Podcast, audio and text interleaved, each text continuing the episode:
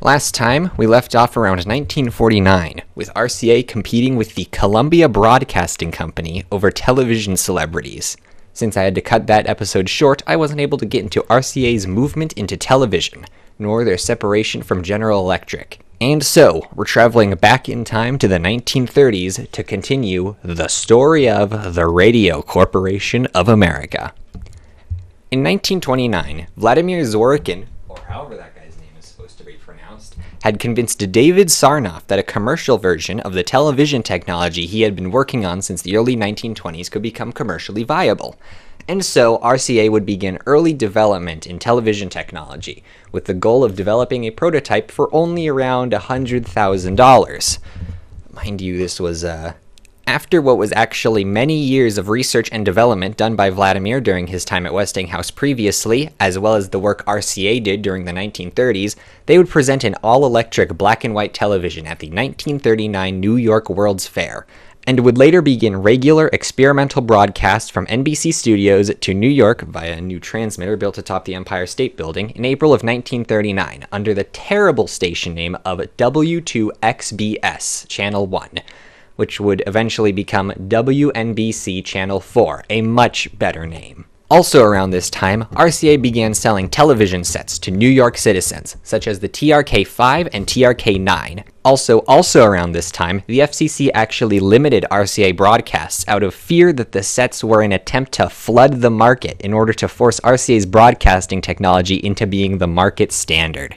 In 1930, the United States Department of Justice charged Westinghouse, General Electric, and RCA with antitrust violations as the licensing agreements that had initially formed RCA had created spheres of influence, and the three were able to form illegal monopolies from this. What is it with these companies and antitrust violations?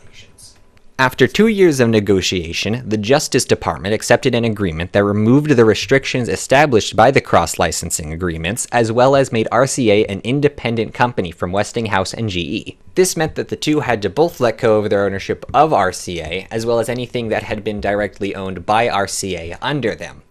Also, in order to allow RCA to establish itself as an independent company, GE and Westinghouse couldn't enter the radio business for another two and a half years. Why can't we do more cool antitrust stuff like this nowadays more? Like, come on, split AWS in four. Eventually, RCA did begin to diversify.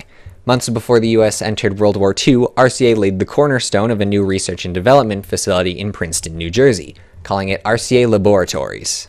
The facility, which was led by Elmer Engstrom for many years, helped develop a lot of things, including color television, the electron microscope, CMOS based technology, heterojunction physics, optoelectronic emiss- emissive devices, liquid crystal displays, or LCDs as they're called, video cassette recorders, direct broadcast television, direct broadcast satellite systems, and high definition television.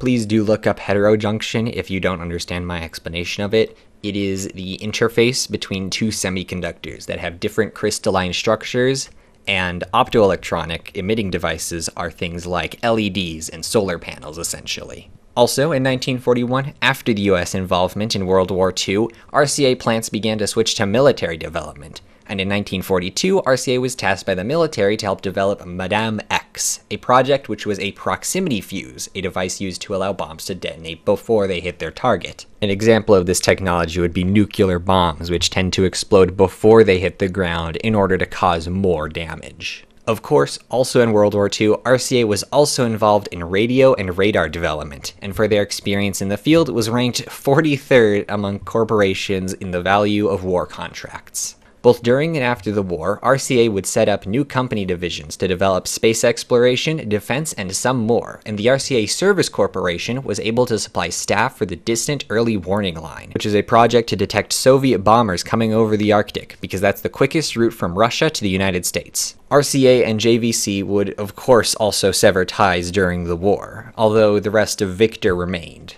Going back to television, the National Television System Committee, also known as NTSC, also known as the group that's responsible for the weird 29.2797 standard frame rate of television, had their recommended standard adopted, and the FCC allowed the broadcast of commercial television starting on the 1st of July, 1941.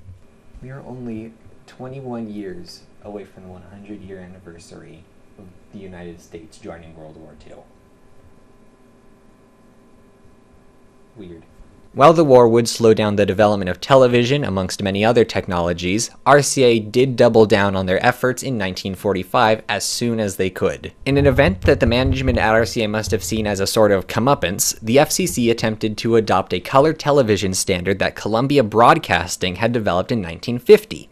The effort failed due to the lack of compatibility with current black and white sets, perhaps much to RCA's delight. I can just imagine David Sarnoff sitting at the top of RCA Tower doing that thing where you like touch your hands by the fingertips, you know, where you like touch your fingertips like all the evil people do, and he's maniacally laughing after hearing the news of that. After that whole situation, RCA had developed their own standard that black and white sets could receive properly, about as properly as a black and white TV receiving a color signal can, and worked via broadcasting both a grayscale and color image via interlacing simultaneously, allowing for both set types to receive the signal, and their standard was adopted by the FCC in 1953.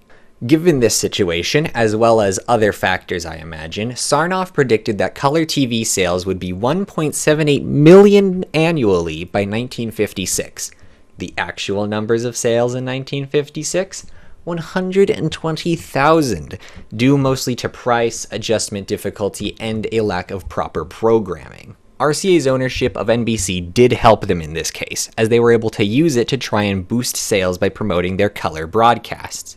Even so, color TV wouldn't surpass grayscale in sales until 1968, a full 12 years later, and just in time to watch the moon landing. RCA also became the standard in terms of television cameras later on, providing the TK40 and 41 cameras during a time when their color television sets were gaining popularity.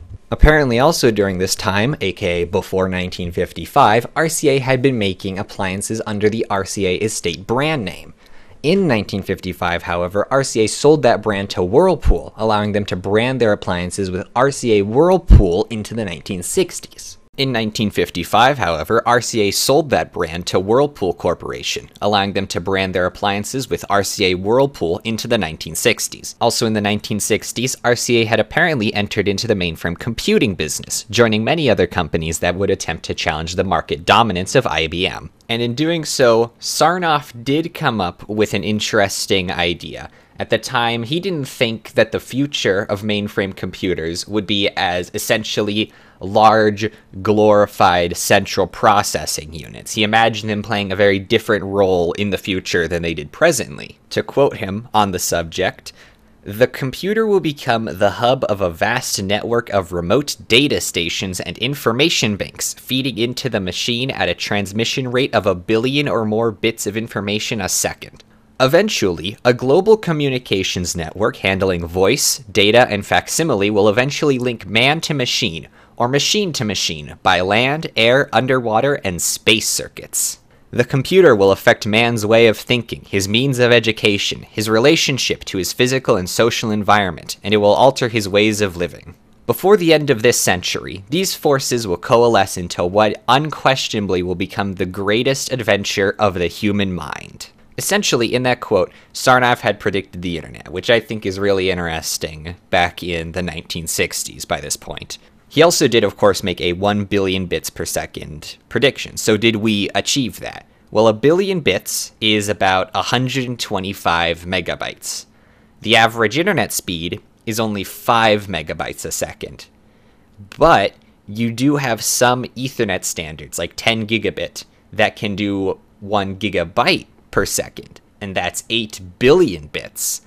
So the average internet speed hasn't quite reached the prediction, but we do have network connections that can travel at eight times his prediction, which I think is really cool. But beyond that, let's move back to the actual business side of RCA's computer business when they would produce the Spectra 70, which is a computer that was hardware compatible with IBM System 360 machines, uh, but it wasn't software compatible, which is very interesting. Uh, they would also produce the RCA series, very well named, which was to compete with the IBM 370 computers. The RCA line was leased to the English Electric Company, who would produce what was essentially a Spectra 70 clone. It was called the System 4. They would also produce an operating system called RCA TS OS, or the Time Sharing Operating System, in 1968. But despite all their efforts and investment, by 1971 they still only had a 4% market share, and it would cost them an estimated $500 million just to keep at that percentage. And so, in September of 1971, the decision was made to close the division and write it off as a $490 million company loss, handing the division over to UNIVAC in 1972.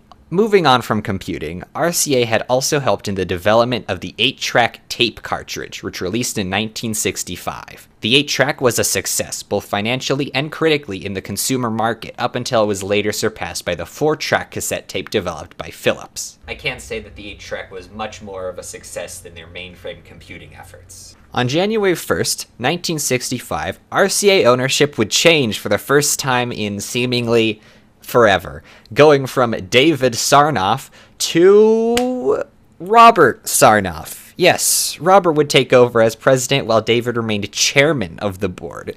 So essentially, the transfer of power was mostly symbolic, as David was still the chairman of the board of directors, and Robert was just the president of the company. So I don't know I don't know why they changed it. But despite that, despite that Robert would still make moves towards changing RCA and their image, most notably by changing the logo from the old round style into the new more recognizable block letter design in 1968. And it was described as a futuristic design. Along with the logo, the old Victor branding, such as Nipper and his master's voice, that stuff, would be mostly dropped and only seen on the Red Seal records. Now, let me tell you about the Red Seal records, okay? They've been around since before RCA existed. It was founded by a Russian company in 1902 as a marketing ploy to sell records as a higher at a higher price by having them feature top tier artists.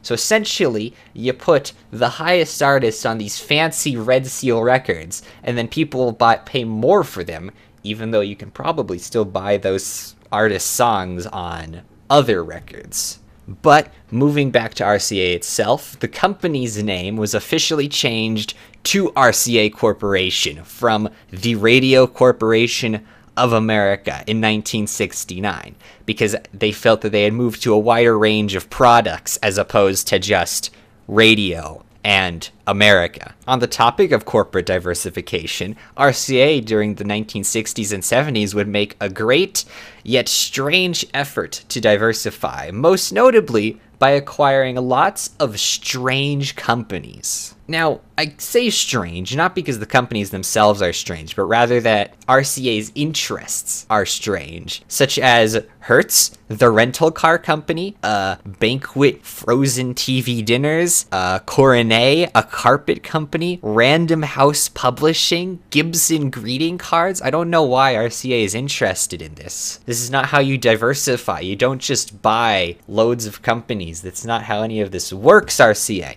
you guys aren't doing this right. You have to diversify gradually. And because of their terrible decision making, of course, the decisions would prove futile. Banquet was only with the company for 10 years, and they had fallen into financial trouble because of it. They were often called Rugs, Chickens, and Automobiles, which abbreviates to RCA because of this sudden and whiplash inducing direction shift that they just underwent. Back to 1969 and corporate leadership, David Sarnoff was removed as the director of the board after he had been nearly incapacitated by a long term illness and would die in 1971.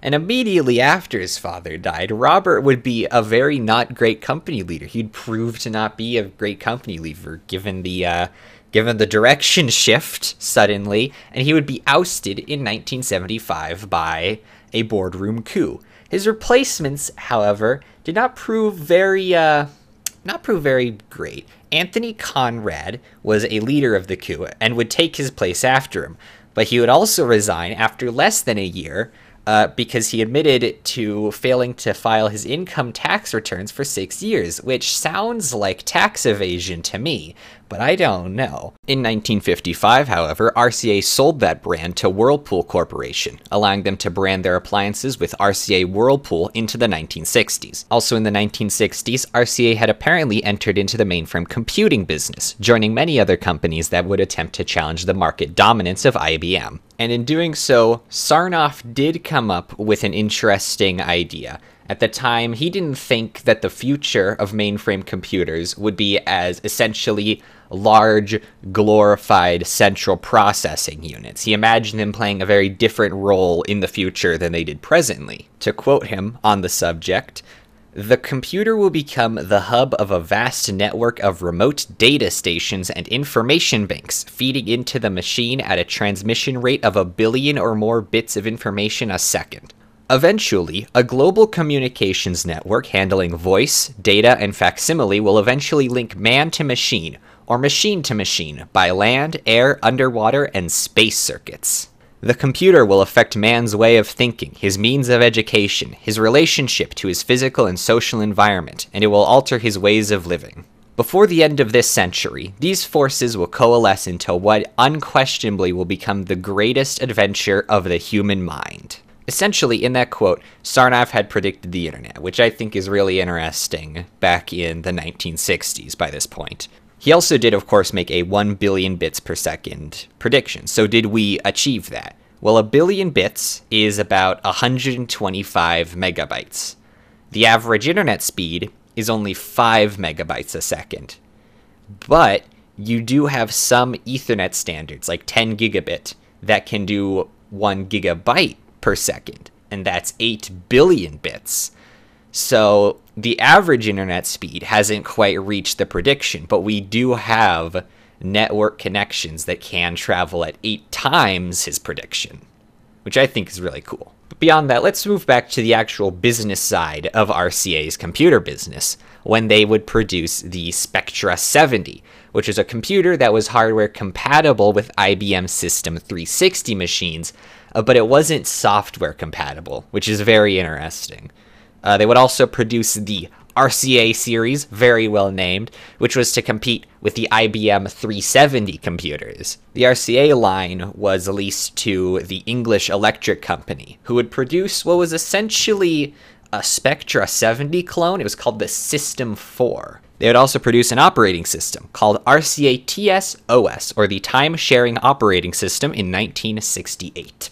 But despite all their efforts and investment, by 1971 they still only had a 4% market share, and it would cost them an estimated $500 million just to keep at that percentage. And so, in September of 1971, the decision was made to close the division and write it off as a $490 million company loss, handing the division over to UNIVAC in 1972. Moving on from computing, RCA had also helped in the development of the 8 track tape cartridge, which released in 1965. The 8 track was a success, both financially and critically, in the consumer market up until it was later surpassed by the 4 track cassette tape developed by Philips. I can't say that the 8 track was much more of a success than their mainframe computing efforts. On January 1st, 1965, RCA ownership would change for the first time in seemingly forever, going from David Sarnoff to Robert Sarnoff. Yes, Robert would take over as president while David remained chairman of the board. So essentially, the transfer of power was mostly symbolic, as David was still the chairman of the board of directors, and Robert was just the president of the company. So I don't know I don't know why they changed it. But despite that, despite that Robert would still make moves towards changing RCA and their image, most notably by changing the logo from the old round style into the new more recognizable block letter design in 1968, and it was described as a futuristic design. Along with the logo, the old Victor branding, such as Nipper and his master's voice, that stuff, would be mostly dropped and only seen on the Red Seal records. Now, let me tell you about the Red Seal records, okay? They've been around since before RCA existed. It was founded by a Russian company in 1902 as a marketing ploy to sell records as a higher at a higher price by having them feature top-tier artists.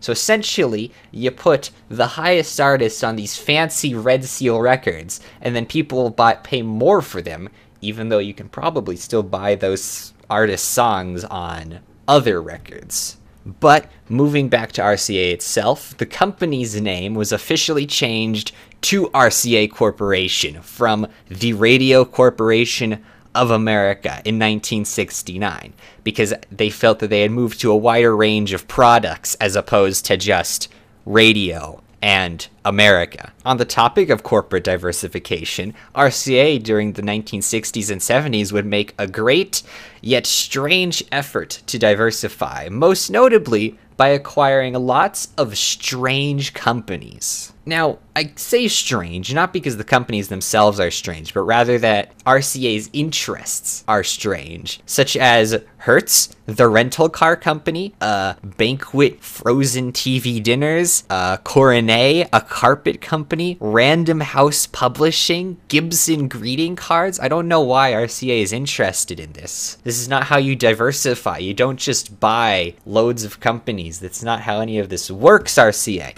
You guys aren't doing this right. You have to diversify gradually. And because of their terrible decision making, of course the decisions would prove futile. Banquet was only with the company for 10 years, and they had fallen into financial trouble because of it. They were often called rugs, chickens, and automobiles, which abbreviates to RCA because of this sudden and whiplash inducing direction shift that they just underwent. Back to 1969 and corporate leadership, David Sarnoff was removed as the director of the board after he had been nearly incapacitated by a long term illness and would die in 1971. And immediately after his father died, Robert would be a very not great company leader. He'd prove to not be a great company leader given the uh, given the direction shift suddenly, and he would be ousted in 1975 by a boardroom coup. His replacements, however, did not prove very uh, not prove very great. Anthony Conrad was a leader of the coup and would take his place after him, but he would also resign after less than a year uh, because he admitted to failing to file his income tax returns for six years, which sounds like tax evasion to me, but I don't know. After that would come Edgar Griffiths, and he just proved unpopular and retired in 1981. I couldn't find anything too remarkable on him. Finally, Finally, in 1981, Thornton Bradshaw would take the position of president and continue on to be the final president of the RCA Corporation, I suppose it was called now. And as as time went on, RCA would prove that indeed the thing they were best at was still radio because they were the Radio Corporation of America. They would keep a high standard of engineering for broadcast equipment and satellite communication equipment. However, ventures like NBC Radio and television would begin to decline for RCA. And then in 1976, as an attempt to reconnect with its heritage as well as popular demand, Griffiths, remember he was president for a couple of years. He would revive the Nipper branding in any country they were able to, putting it in many adverts and on merchandise like t shirts, watches, stuffed animals, keychains, everything. It was even put onto RCA delivery trucks and shipping cartons, and it was even put onto TV sets and CED players for a time. CED, not CD, CED. Very different thing. CED's pretty cool. Speaking of, uh, during this time, RCA would also try and fail to introduce new consumer electronic products, such as the RCA Studio 2, a video game console that released in 1977, and the RCA CED, a video on vinyl product that was released in 1981, too late to compete with systems like VHS.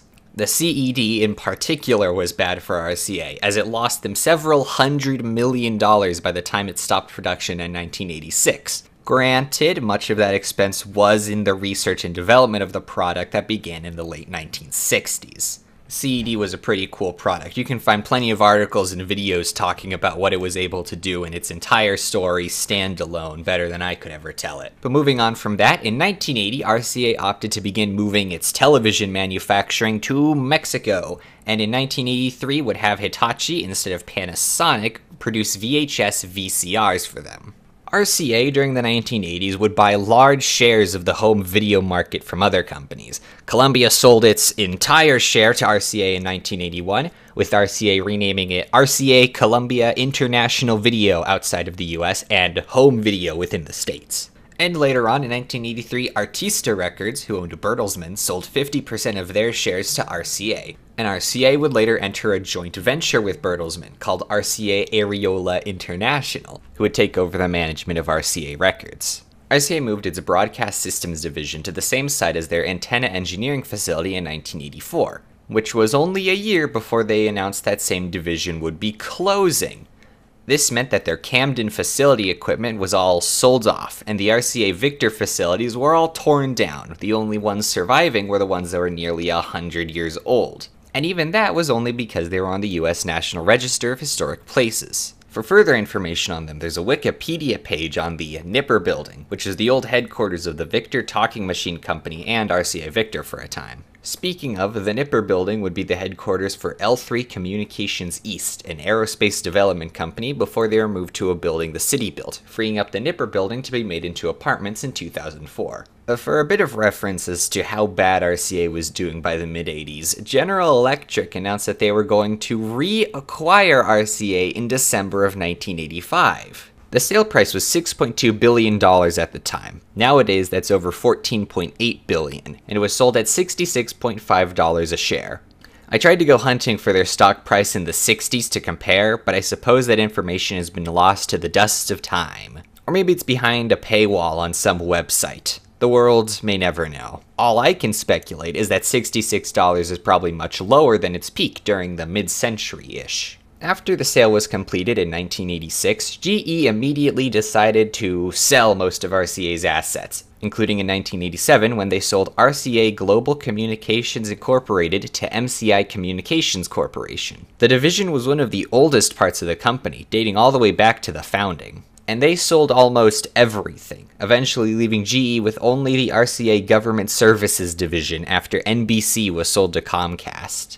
This was all despite GE promising to keep RCA as an autonomous unit, though I do suppose that you can't get much more autonomous than being part of another company. Later on, the division Sarnoff Labs, who helped develop things like color television, CMOS integrated circuitry, and electron microscopes, was put on a very terrible five year plan with GE. You see, during the first year, they would fund all the lab's activities, but then slowly lower the funding until nearly nothing was funded by GE in the fifth year. Due to this, Sarnoff Labs had to reincorporate itself as the Sarnoff Corporation and find a way to support itself. As it currently stands, Sarnoff Corporation seems to keep up operation, with it being a private company, so I haven't found too much on what they're currently doing. Nowadays, RCA's legacy is still strong, with many collectors of old radio equipment from the golden age of radio, which was the 1920s to the 1950s, collecting RCA equipment. The name is historic, the styling on the units are favored, and many engineering innovations originated in RCA equipment.